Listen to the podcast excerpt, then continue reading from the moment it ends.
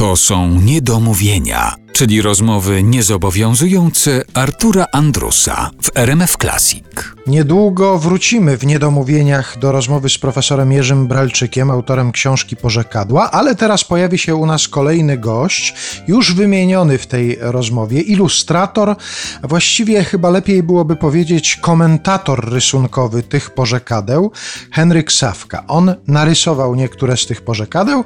Zanim e, zapytałem go o pracę nad książką, zapytałem o jakieś najdziwniejsze zamówienie, jakie zdarzyło się w jego zawodowej, rysowniczej pracy. Henryk Sawka.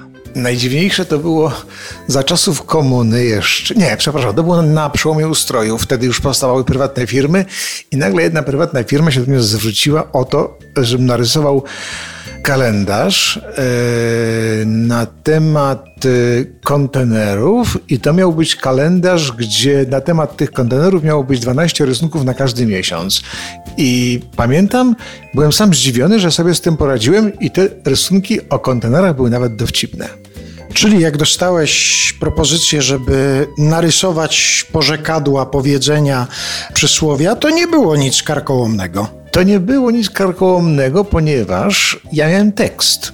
I no, Bralczyk pisze tak dowcipnie i tak twórczo, że trudno się do tego nie odnieść. A poza tym ja też mm, jakby reaguję na samo porzekadło, czyli to, plus jeszcze jego interpretacja. Czasem kombinowałem, sięgałem, wspomagałem się, a czasem po prostu od razu, że tak powiem, z marszu.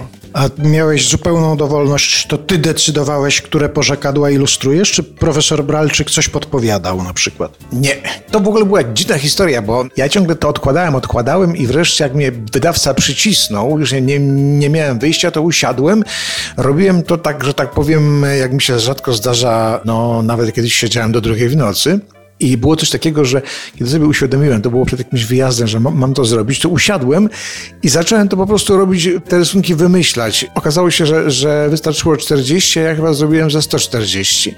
I potem sam się zdziwiłem, ale stwierdziłem, że właściwie dam im, niech sobie wybierają, ich problem. I oni z kolei stwierdzili, że tego jest tak dużo, że, że warto to jeszcze bardziej wykorzystać. Także książka wyszła dość ciekawie, bo sam profesor do mnie zadzwonił, nagrał się. Ja nagranie to, to trzymam, potem będę się chwalił, bo nie dość, że jest dla mnie miłe, to jeszcze powiedziane po profesorsku, tak naprawdę po polsku. I jest któreś z tych porzekadeł, które specjalną trudność ci zrobiło w rysowaniu, albo odwrotnie takie, które się od razu narysowało tak w pół sekundy? W pół sekundy to narysowało mi się baba z wozu konią lżej, a ponieważ konno jeżdżę, więc to nie był problem. Byłem sam zdziwiony, że, że to mi tak fajnie wyszło. Nawet z takim końskim podtekstem, ale to trzeba po prostu konno jeździć, żeby to jeszcze dodatkowo skumać.